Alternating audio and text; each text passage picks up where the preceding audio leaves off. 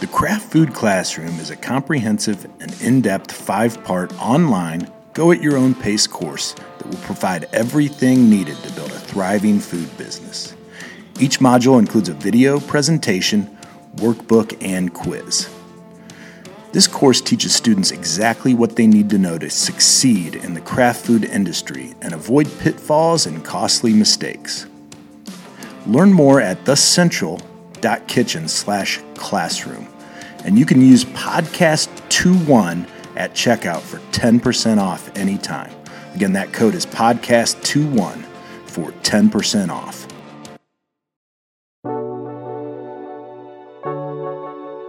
Welcome to the Physical Product Movement, a podcast by Fiddle.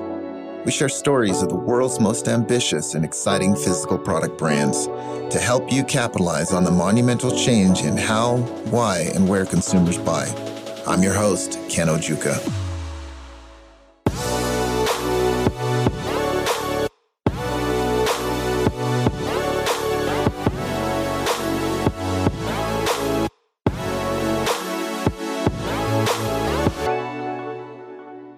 Hey everyone, welcome back to the Physical Product Movement Podcast.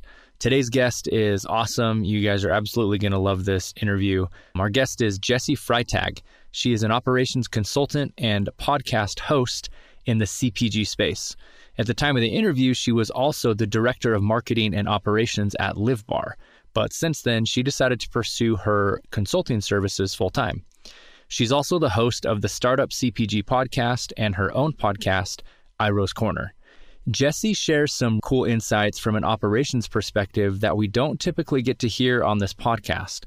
During her three years at Live Bar, she helped them grow from manufacturing in a small room to a 12,000 square foot facility. She went through multiple rounds of funding with them and helped them grow the company to over 30 employees.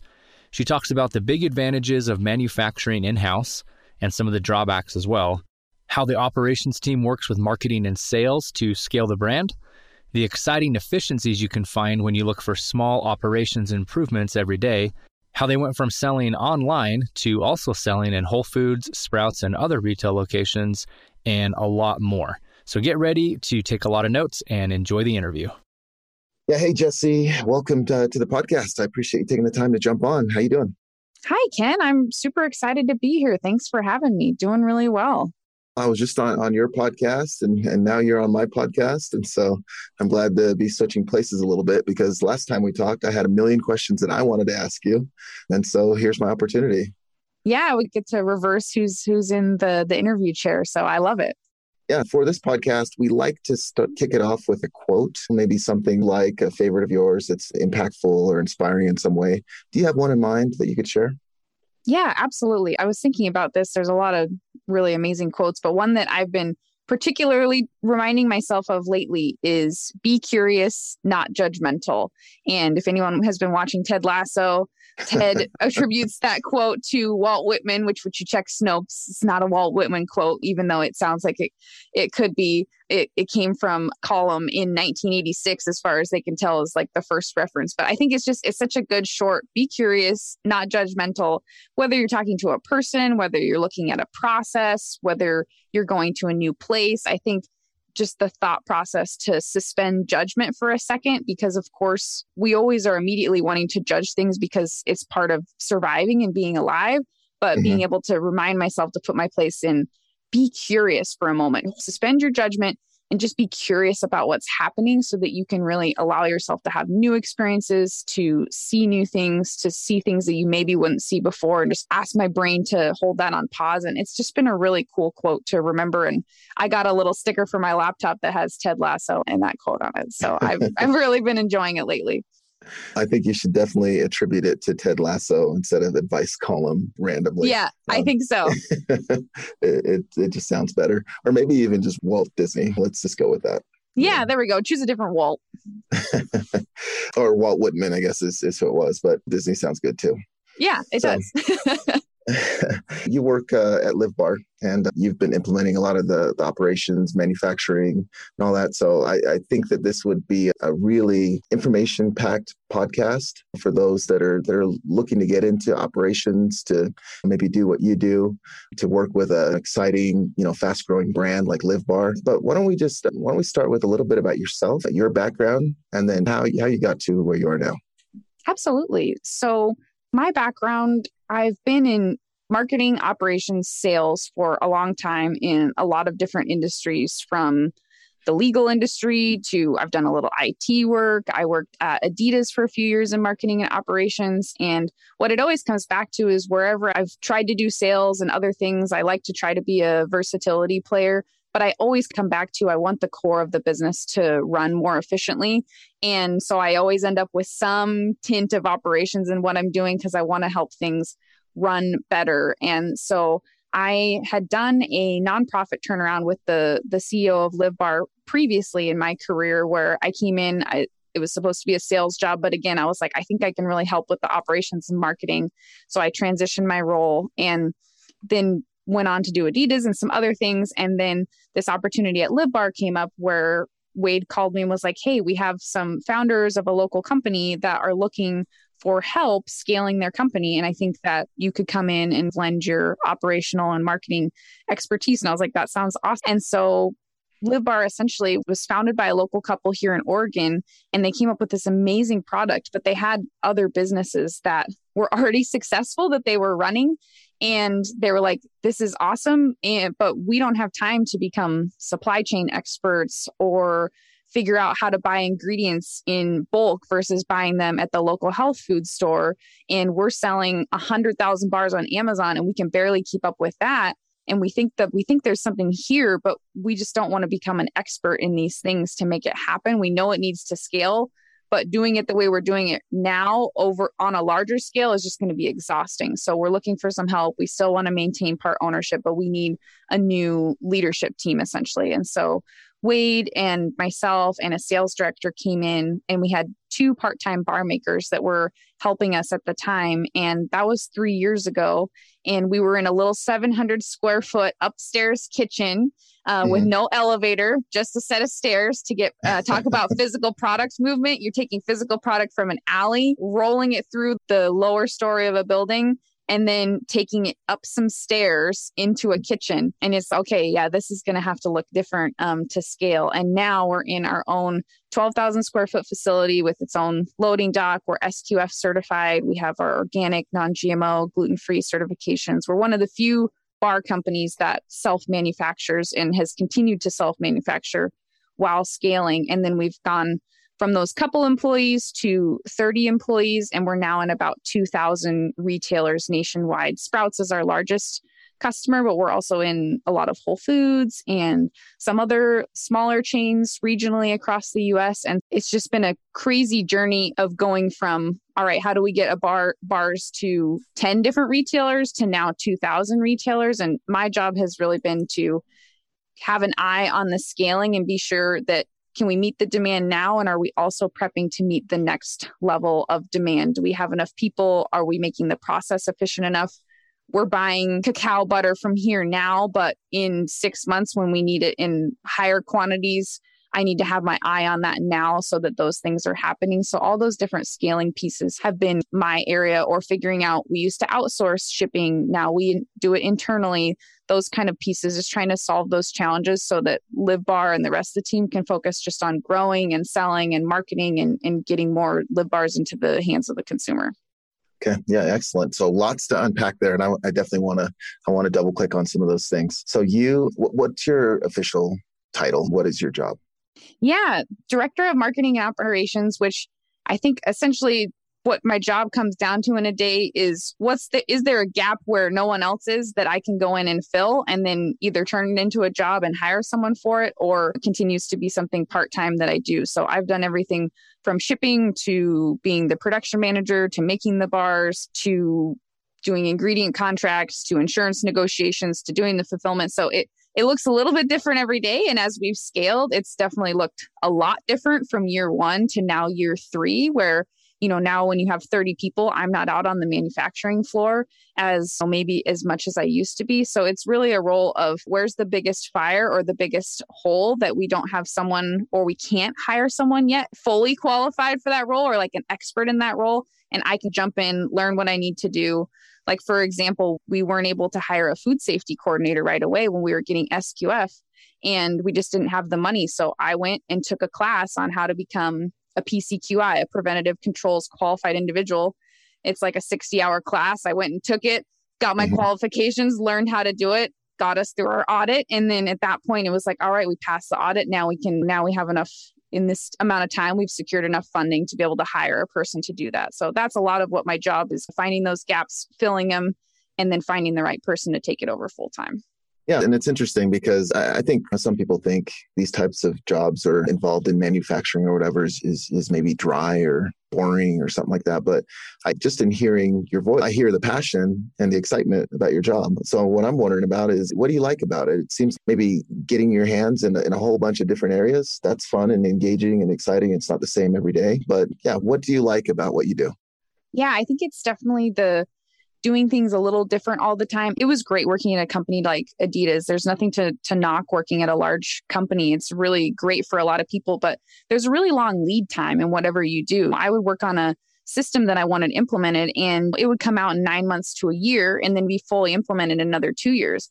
At LiveBar, when I came on board, I was like, hey, there's something not working on the website. Can I build a new website? Our CEO, Wade, was like, sure, go for it. So I built hmm. a new website, and within a week, we had a new website up and running that was faster, integrated better with it, everything. And so that ability to just immediately make things happen and see the impact or hire the person that I want to hire for the role without red tape or having to wait. I think it's the that immediate ability to see the impact of what you're doing that I really love and just the variety. And I'm I'm like like I'm definitely a little bit of an operations nerd. So I love anytime I can implement a different software or my team likes to make fun of me because they're like, oh no, what new tool did Jessi find this week? Because I'm like, I just found Loom and now we can start doing these like screen recordings or let's get set up on once we got to 30 employees. I was like, let's use a tool like Slack. Um, or we use Trello for a lot of our project management, or even implementing like manufacturing resource planning software, or using like EDI, like electronic data exchange, like interchange to get POs, like all those things where I can bring in a software and get to use it to make things more efficient and teach other people that software can be fun and not overwhelming and it can help them in their job. That always is really satisfying to be like, when there's that change management piece of people are like, ah, I think we can't do it any faster. We can't do it any better. Or we're afraid to do something new, and where I can come in and be like, hey, actually, it's going to be okay. And this is going to make your job better. And convincing them and showing them that it can be faster, and then seeing their job get better and them taking ownership and then just running with it. It's it's really cool. And just to see all of our LiveBar team members really grow into their role. When I started, I had my eye on a fulfillment person that I wanted to work with. They had so much expertise, but we weren't ready for that person. And so when I was finally able to hire that person, and when I go to the warehouse and to get to see that person driving the forklift, filling all the orders, running the inventory system, and just totally owning their job, I, I just love seeing other people thrive and being able to be a, a part of that. Yeah, awesome. Awesome. So I, I realized that we mentioned what LiveBar is, but why don't we dig into the product just a little bit more? What makes it unique? You mentioned that there there's some people in, in Oregon that created this, the original found, but they didn't have time to to grow it. They thought it had some potential, but they needed some help. Maybe describe what the actual product was and maybe why customers buy it. And then uh, I'll just follow up after that. But why don't we just go to that point? Yeah, for sure. So Live bars are baked organic nutrition bars. So most energy bars are going to be, and I've been to the co packing facilities, like 90% energy bars are made at these big huge facilities there's only there's limited number of them in the US and they're made on either an extrusion line so they're going through like like how sausage is made. You throw the ingredients all in and then something gooey and date pasty comes out, which is fine. It's just, it's a style of energy bar. And then you have more of the hard nut bar, like what maybe a kind bar is or something where it has like big pieces of almonds. And that's run like down a different type of line. And very few people bake energy bars. And so this is a seed based bar to be accessible to people that have nut allergies. It's packed with superfoods. And then it's baked actually by hand in Oregon. We work really hard to keep that homegrown feel to it. And then it's packaged in a compostable wrapper. We have the only home compostable wrapper on the market right now, which is another interesting supply chain uh, challenge that we've had of sourcing a compostable material as a small company trying to lead an industry change. So, yeah, so it, it, it, tastes really different. It's crunchy and chewy. It doesn't melt because it doesn't have any chocolate products. It doesn't freeze because it doesn't have any like hard sugar syrups in it that are going to freeze. So, it's not going to break your teeth when you go on the mountain. And the reason I joined Live Bar is because I was like, oh, another energy bar, like great, the world needs more of those. We already got like 200 of them. But I, when I saw, I wanted to see other people's reactions to it. And when I went to Fancy Food Industry Show for the first time, I we were sam- we were one of 60 bar companies, and we were sampling it. And I was deciding, is this do I want to get into work doing this at Live Bar? And the way people's faces lit up when they try it, they were like, oh, this is actually different than the other 60 bars I've tried today. This is actually tasty. Hmm. This is actually tasty. This tastes good. And seeing their faces light up and the smiles on their face and how the surprise and delight of just they didn't think an energy bar at this point in their life could surprise them. And that's continued to be the response we get from customers. And so I think I really love seeing that piece. And it was designed by a nutritionist. This our founder Jan, she's a nutritionist. She works with clients. She's really involved in their lives, like taking them shopping, exercising with them. And whenever they got to the energy bar aisle and the clients are like, "What do I eat when I'm on the go?" She was like, "I'm sorry, there's just not an option that I feel really good recommending to you. And at some point, they were like, Can you make me one or teach me how to make one? And ultimately, they wanted her to make them one, is because once she made a test batch, they were like, Oh, now we just want to buy these all the time. So it was really founded in versus being some a product that was came up within a lab or really designed to be like, How are we going to hook customers? This was very like, How do we how do I solve a need for my clients? How do I fuel them? How do I help them feel better? Create something that's made from real food that when you look at the back of the live bar we actually print the ingredients in a large print font because we're proud of them. And that's not always normal in the food industry. So to be able to pr- put a product out there that is something that that we're really proud of and we do think it's really different. So was it primarily the product that convinced you then to come on board? What other criteria were you looking at to, to make your decision?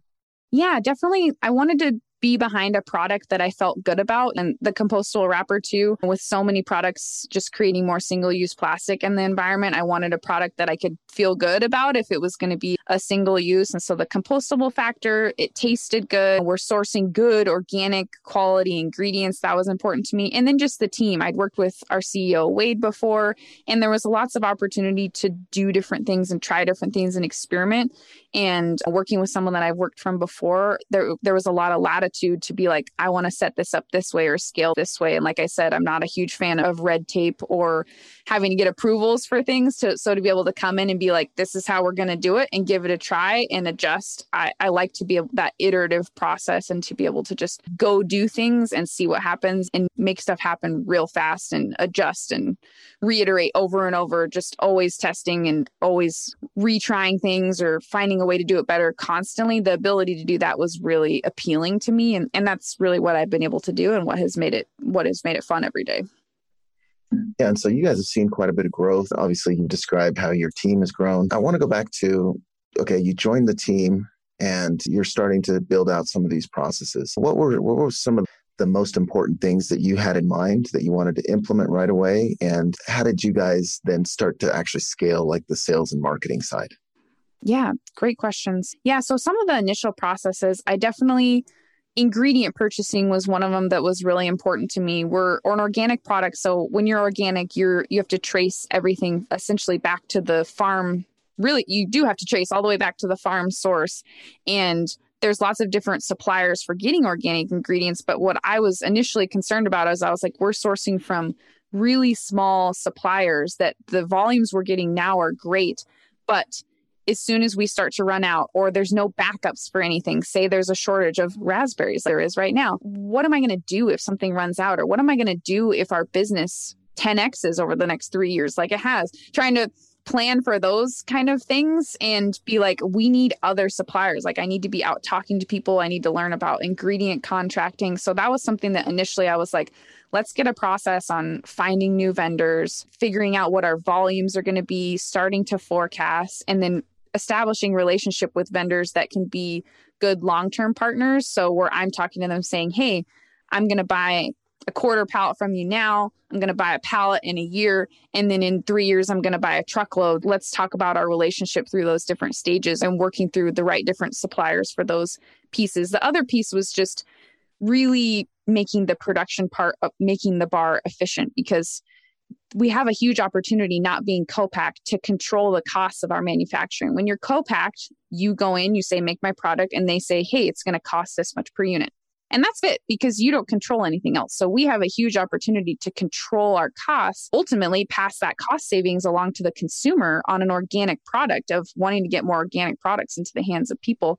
So that was another thing I was like, all right, how do we create operational excellence so that we can ultimately pass these cost savings along and make things more efficient among the team. Is it you take three if you're taking three extra steps every 100 times a day to put something in this bucket what if we just move the bucket closer to you? Or just for those really basic things that you don't think about until you do them over and over and you're like hey let's just move this little thing. And then you're like oh shoot. Like those outside perspectives, stepping back and being like, huh, what are those little things? And I grew up on a farm, and my dad is always looking to make things faster on the farm. We would we'd be loading trucks and he'd be like if we save 60 seconds every time we load a truck think about how much time we save over the whole course of harvest and he was always thinking about those things and so that's kind of the lens i tried to bring to live bar initially of where all those little pieces or just my outside perspective or even grabbing another person and being like hey come look at this. Look at how we're doing this. What are we what could make this even 10 seconds faster? Add one less arm movement. When you're physically making a product too you have to think about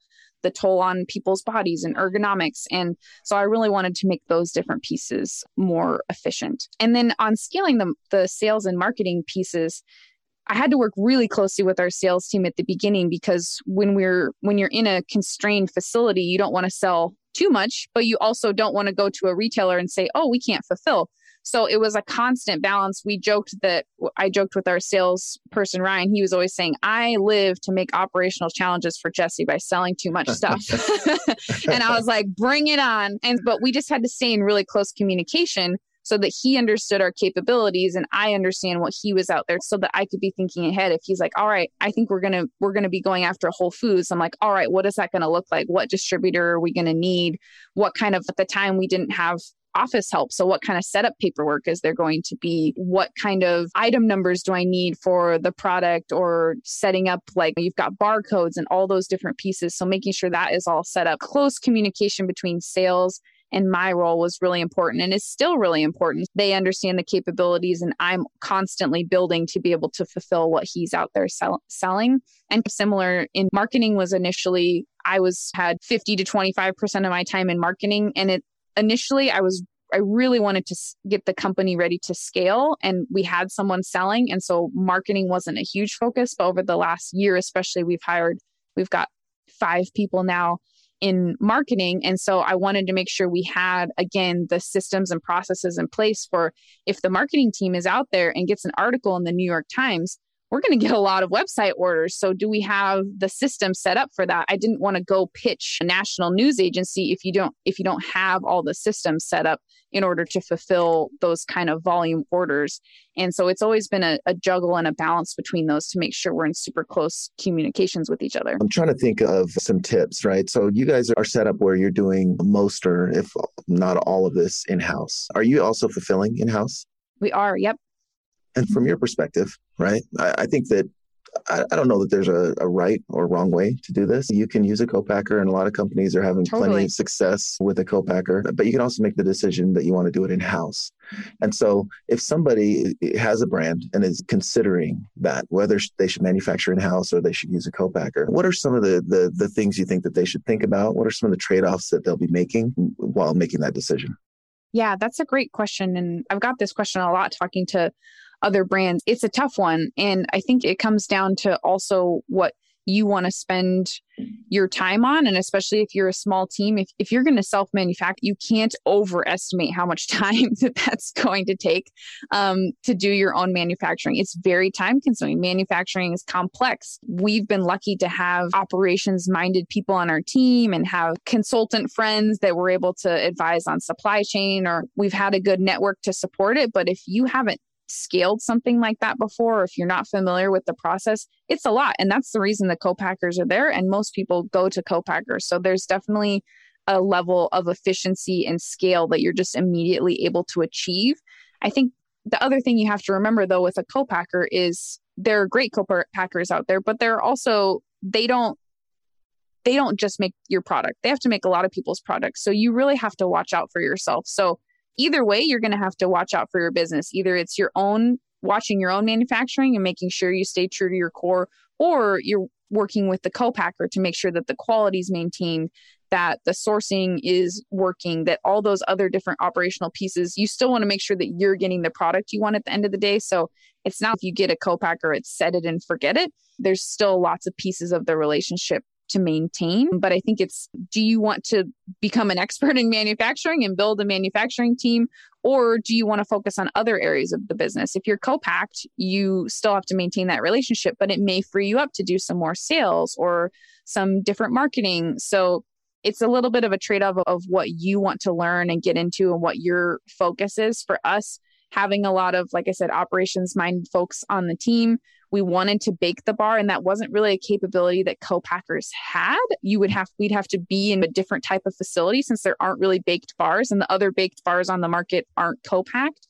So it's also if you have a product that can be co-packed then sure there's probably a lot of opportunities for you to get quotes from different people or learn about it. But if you have a product that's hard to co-pack and you really want to maintain some point of differentiation like for us it was really important to stay to continue to bake the bar. And so it was like, then it's a choice between being co-packed or. And what about business wise in, in terms of like lead times and costs in order to, to produce your product? What do you think some of the differences are?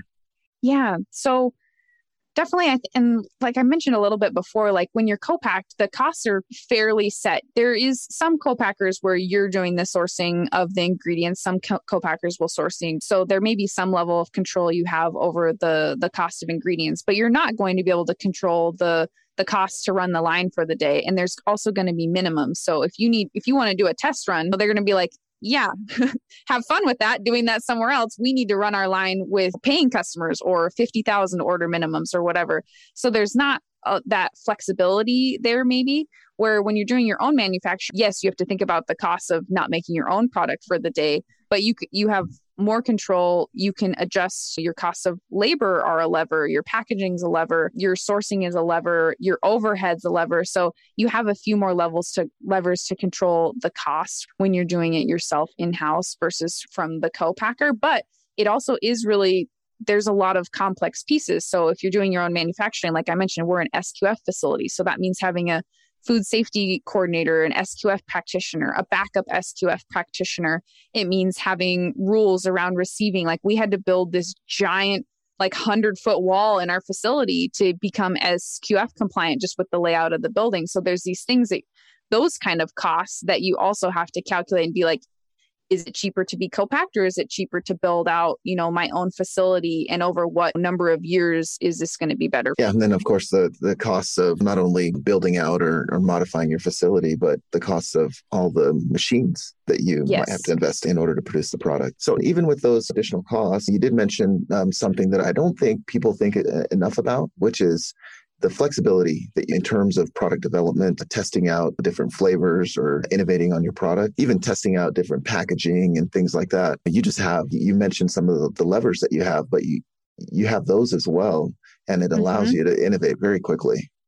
Yeah. Or even just innovating on a current product set of being able to say, guys, let's move around the layout of how we're doing and see if we can make. We did this a couple weeks ago. We're like, let's move some people around. We asked our employees that are out there all the time for their ideas, and pretty soon you're making you've just increased your productivity by a third. That's not going to happen at. Hopefully, your co-packers probably they ha- probably have a lot of those operational efficiencies. If you say, hey, can you guys just see if you can make our stuff faster? They're going to be like, yeah, probably not. We're like, we're making it as fast as we can. But when you're doing it on your own, you can be like, what if we adjust the process? Or what if we change how we do this ingredient and see if it maximizes the flavor? What if we toast the seeds differently? So you can even play around with your existing product line and maximize for flavor, maximize for efficiency. And it is, it's definitely can be nice to have those flexibilities if it's something that you want and it's not the right fit for every product or every business, but it can definitely be super helpful.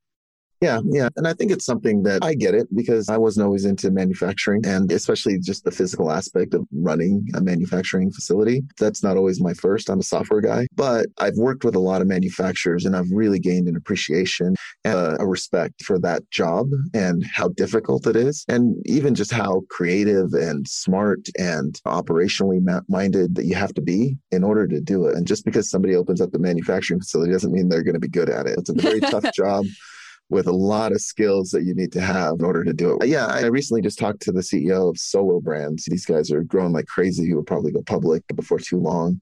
Been acquiring a lot of other brands, and these guys make a, a solo stove, and it's just mm-hmm. think of it mm-hmm. like a fire pit that you can portable fire pit but it's got that's underselling the product. It's actually pretty cool. But even with that product, that's not your typical food brand that we mm-hmm. talked to on this podcast.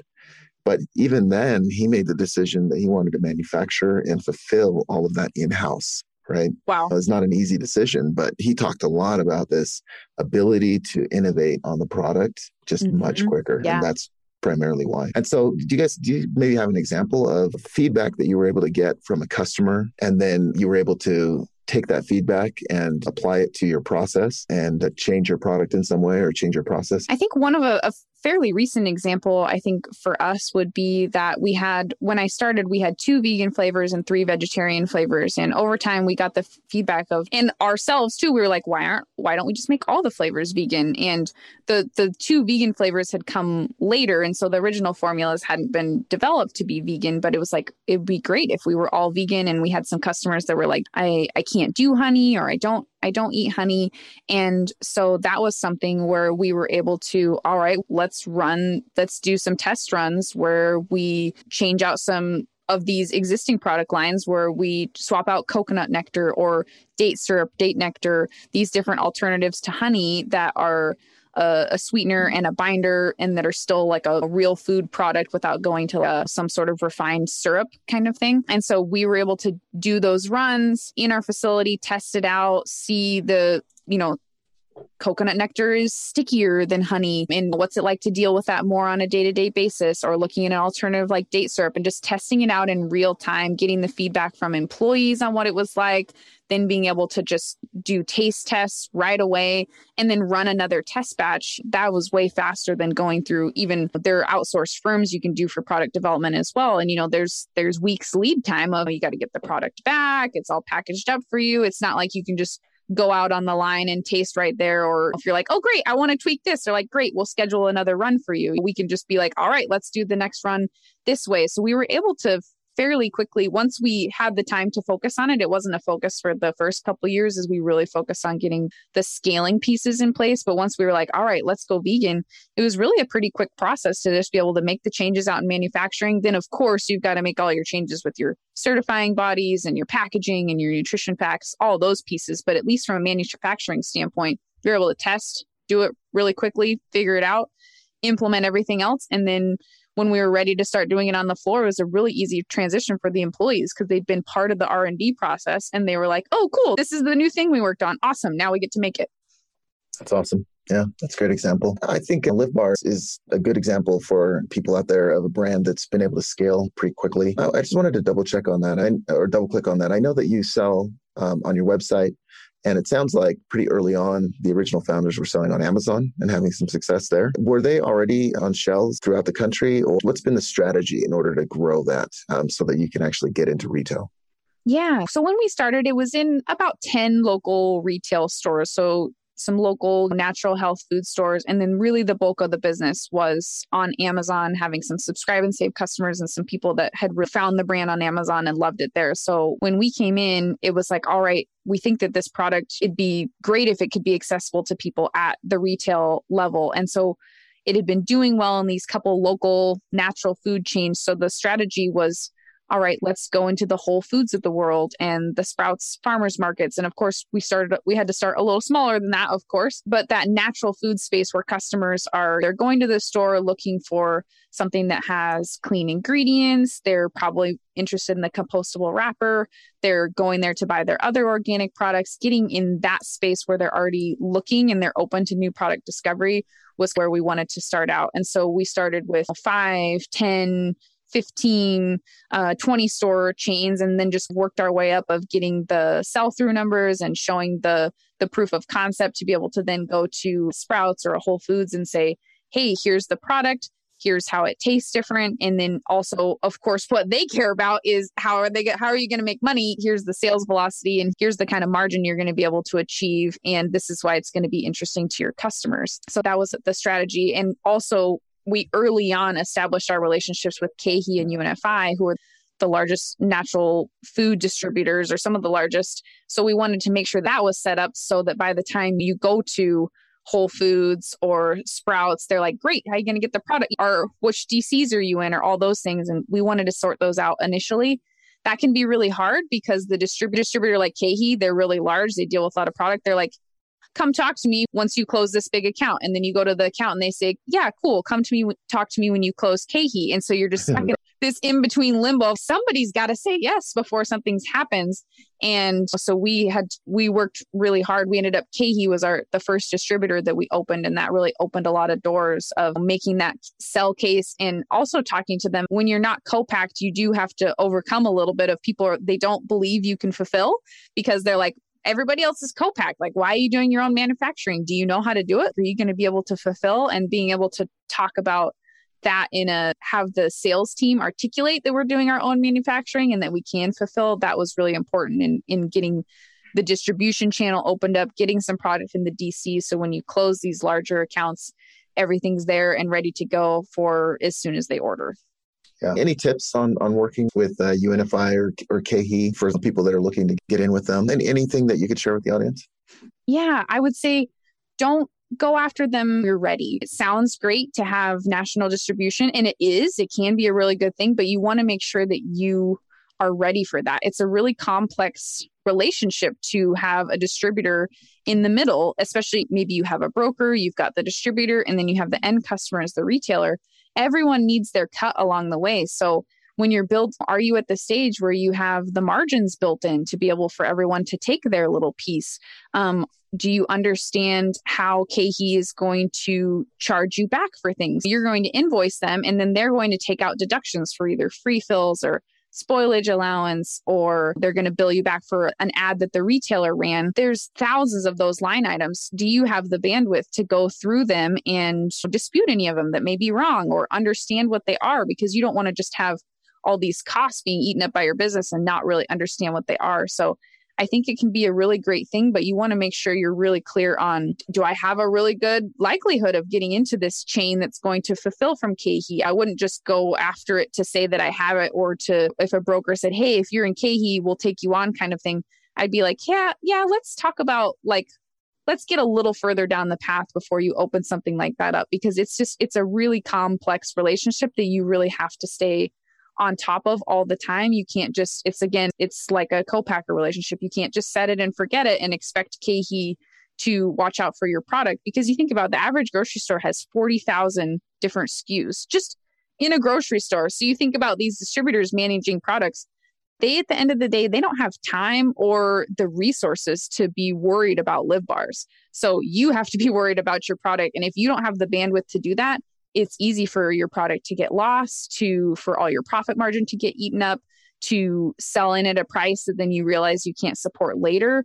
So you just got to make sure that you're ready for that and you understand how the process works. And I would say talk to other brands in your category if you can. Generally, CPG seems to be a really friendly space where people are open to talking to people even in the same category, but even a parallel category to yours. Talk to them about what are their deductions? What DCs did they open first to get these retailers? And make sure you understand the path because if you go in too big and broad you can definitely like when we started with KeHE we got a purchase order on accident for 54 pallets. That would have just this was when we were still in a 700 square foot kitchen and it was due in a couple weeks and I'm like yeah so we could kill ourselves trying to do that but that's wrong. I've done the math like this doesn't this po doesn't make sense with this retailer.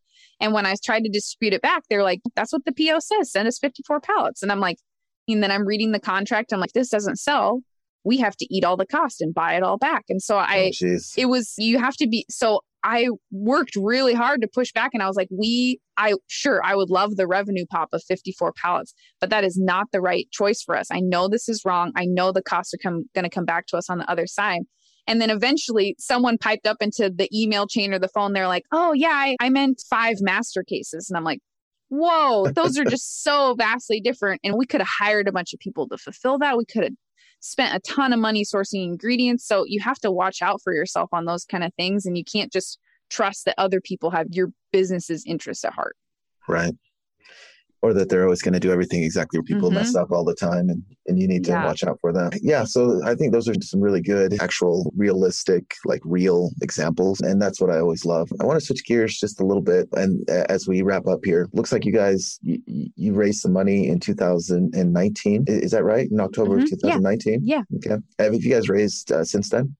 Yeah. So yeah, we've done a couple rounds of funding. We did an initial seed round and then we raised a convertible note for those that are if you're not familiar with kind of the different angel investing terms. It's essentially just a it's just a different type of way to raise money and then the next time you raise money it it converts at a certain rate for your existing investors. But yeah, so we've raised a few rounds of funding and I think we have on the horizon to raise some more cuz it's an expensive business to be in and we've also our investors have been really supportive of us doing our own manufacturing manufacturing. And so they've been excited to see that piece grow. But yeah, it's another part of managing the the product of and having the cash flows with working with KeHE or UNFI like there's a long lead time until they pay you and then if they pay you you may need to dispute something so you can be looking at 3 to 6 months to get your money back so having the cash in the middle to continue to operate your business? Or if you get a big PO, do you have enough cash to buy the ingredients to do the run? Or are you going to have to wait till you get your next check in to do your next run? That's we've wanted we've raised money to help alleviate some of those challenges so we can focus on growth focus on continuing to fulfill orders and not having to focus on the trying to short the cash to cash cycle essentially so that we can survive the long lead time that there is in in the CPG world. Yeah, and and that, you, have touched on some of the things that I was going to bring up. I wanted to know what your experience had been working with VCs and their general attitude towards CPG brands, um, mm-hmm. like like yours. From our vantage point, VCs have actually taken a, a huge interest in, in CPG brands because of how quickly these companies can scale and how well they can do. What's been your experience, or what kind of takeaways have you have you seen from working with these VCs? Yeah, and it's definitely interesting industry to, to industry. So I have some I worked for a couple years in the angel investing industry and, and represented a small fund. And when you're looking at tech companies versus CPG versus biomed, they're they're all super different. And so in general, I've found if you're talking to someone that's used to in, investing in software, generally they're probably not quite the right person to talk about CPG because they're used to different revenue multipliers or, or different things. Not everyone, but it's definitely helpful to find someone that understands CPG or has a background or their fund has other CPG companies in its portfolio. I think that's been the key part is to make sure you're talking to a VC that understands the CPG language and the world and the challenges because it's also sure you're trying to get money to fund your business, but you also, when you bring in money, you have the opportunity to partner with the investor you're bringing on. So if they don't have any experience in manufacturing or any contacts in the industry, you're kind of you're missing out a little bit on what could be there. So it can be important to find someone that can be a good partner for you. They're going to, their personality is going to be a good fit for the team. They know people that are going to be able to help you. Do you have a packaging challenge? Do they know someone in packaging that they're going to be able to help with? Or has one of their other portfolio companies gone through a similar challenge and can they then help you with that? I think those pieces sometimes get overlooked because it's like we need money to grow but you're also bringing on a partner so don't miss that opportunity. And also don't if someone just does like i said biomed if they're biomed don't waste your time going to talk to them and don't waste their time. Sure they have money they're investing they're trying to make a return but you're just not going to be talking the same language and they're just going to be looking at the world in such a different way. So I think those pieces are really important to make sure you're on the same page and looking at the right watering holes for for help. Yeah, those are great tips. So let's uh, start wrapping up here. So going forward, the end of this year and into next year, what are you looking forward to? What you, what are some of the projects you guys are working on? Yeah, so we're really looking to continue to increase our capacity at our facility. So we've got a, a couple p- pieces of equipment that we purchased that are coming in that we're super excited about, especially the ops nerd side of me is super excited to get out on the floor and see the machinery. And our team gets excited about seeing it's always fun to see how we can do things faster. So we're really excited to for some expanded capabilities in our plant. And then we have some exciting, you know, things on the horizon, which they're not formally closed yet, but we've got some exciting larger retailer partnerships in the works and trying to get live bars out in more people's hands. We we started working with a new PR firm that we're super happy with. So we're excited to just get live bars in the hands of of more people in the next year and starting to really see the excitement. We started we started uh, demoing again in in June of this year, and we're doing about 200 demos a month across the country, and we're going to continue that. And I'm really excited to continue to see that unfold because during the pandemic, we really missed those in person demo interactions of talking to the customers and seeing them and getting them excited. And so it's been so cool to get to connect with them again and have our demo reps back out in the world. And so I'm excited to continue to see that, to get to see our customers in person again and talk to them about LiveBar and see if there's other things we can do for them or learn about them and just make sure that we're meeting their needs in all the right way. And if there's ways we can adjust on the marketing or the product side being able to to do that. So yeah i'm excited to to see what the next year or so brings as we get to interact with more customers and just continue to increase our, our operational excellence. Okay awesome. So the quick fire round i've got four questions for you. Are you ready for them yeah. All right. What's one tool or resource that you feel has, has helped you a lot in, in your current position Oh gosh, I'm failing the quick fire round. Yeah, there's so many. And so, like I said, I'm like a tool person. It's not really a tool. So I guess there'd probably be two things. One is just I never I never think about how it's so valuable to talk to someone else in the same position, never underestimating the value that can come from connecting with a new person. I think it's easy to get so head down and be like, all right, I got to do my job. Like, I got to solve this problem. But realizing that there are other people out there going through the same challenges and you can go talk to them and share about your challenges. Or maybe they're not even in their industry, but just connecting with someone new and seeing they're like, oh, hey, talk to talk to. And then you end up with something that really helps your business. So I think just getting out and talking to other people in the industry has been super helpful, especially not coming from the industry. And then tool wise, I think I like to keep everything organized, like color coded, very alphabetical, as organized as possible. And I'm always on the lookout for new tools and and ways to, to keep my team organized and to help my team stay organized and just staying on the the cutting edge of uh, project management tools or whatever. Like I said, like a tool like Trello, like we use Trello a ton in organizing everyone, keeping track of what everyone's doing. And that has been super helpful from a visibility and a transparency perspective. So those are, I guess, those are a couple things. Cool. Uh, what's one book that you could recommend to the audience? it's not really a it's not really like an operations book but i think that it's super helpful to read the ultimate sales machine is one of my favorite books because it just talks about the way that people think and the way that people think about purchasing that's super helpful. And i think from an ops perspective it can be helpful to look at the the marketing and sales lens. And then the other one would be either good to great or great by choice by jim collins. I love both of those of him looking at he even in great by choice he goes into the factor of what is luck and trying to quantify luck and looking at like microsoft and all these different things. And it's super fascinating. And the different it, it's just both of those were really eye opening to me and have helped me make decision make decisions and given me some different tools in my toolbox to think about the world. What is one piece of advice that you would give to your 21 year old self? I think, and this is business advice that I give as well, but uh, plan for, think about what if the best happens, or think about what if everything works out, or what if all the good things happen. I'm as a as an operations person i spend a lot of time disaster planning and thinking through all the worst things. And just as a person that's my i'm like all right i want to be prepared for anything and i want to make sure if all these things go wrong that i'm prepared. And that's a super helpful lens to look at the world but i think early on, it would have been also helpful for me to think of what if all these good things happen? Then what happens? And from a business standpoint, what if all these good things happen? Then what happens to our business? And it can be a helpful way to look at the world and just a more positive spin on things.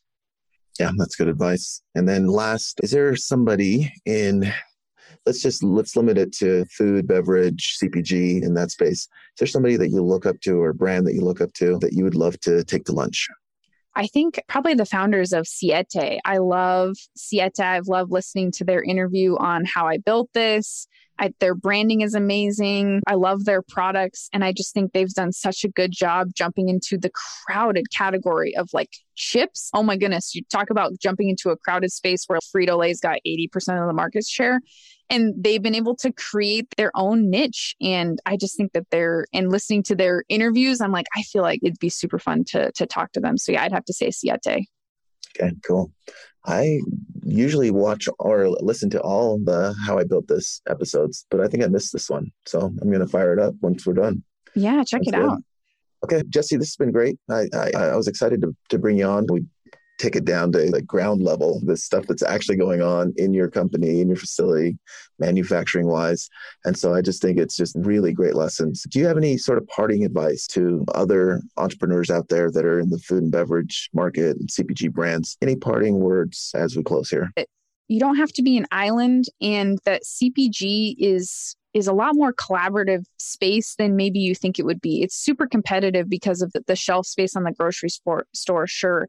But I've just really found that people in this space are hungry to talk to other people, they're hungry to collaborate and they really appreciate connecting with other people and adding some time in your calendar to connect with people in like i said a, a parallel or your same category or even something different. If you're a food product go talk to someone in beauty or go talk to someone selling blankets or just talk to someone that's doing something different and see how they view the world see what their challenges are and just remember that you're not on an island doing this on your own.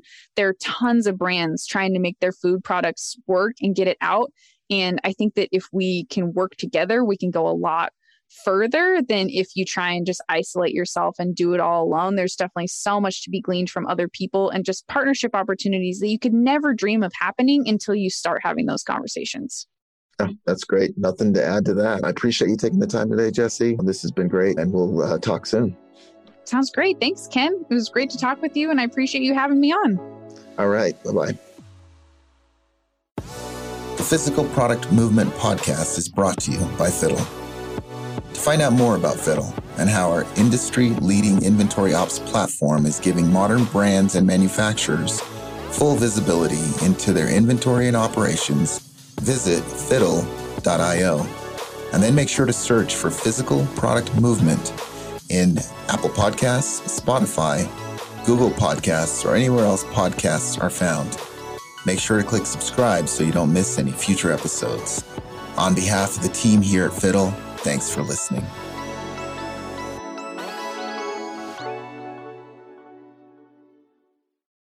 Hey everyone, my name is Taylor Howe and I'm the marketing manager here at Fiddle.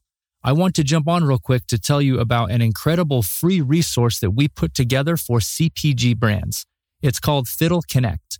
It's a curated database of over 3,000 co-packers and suppliers. You'll get websites, phone numbers, locations, categories, and more, all in one place. It's a must have for any CPG brand, especially in the food, beverage, or nutraceutical space. And again, it's 100% free. To get immediate access, just go to fiddle.io forward slash connect. We are constantly updating the database and we promise you're going to love it. It'll save you time and headaches by helping you get to suppliers and co-packers faster than ever. So again, just go to fiddle.io forward slash connect to get free access today.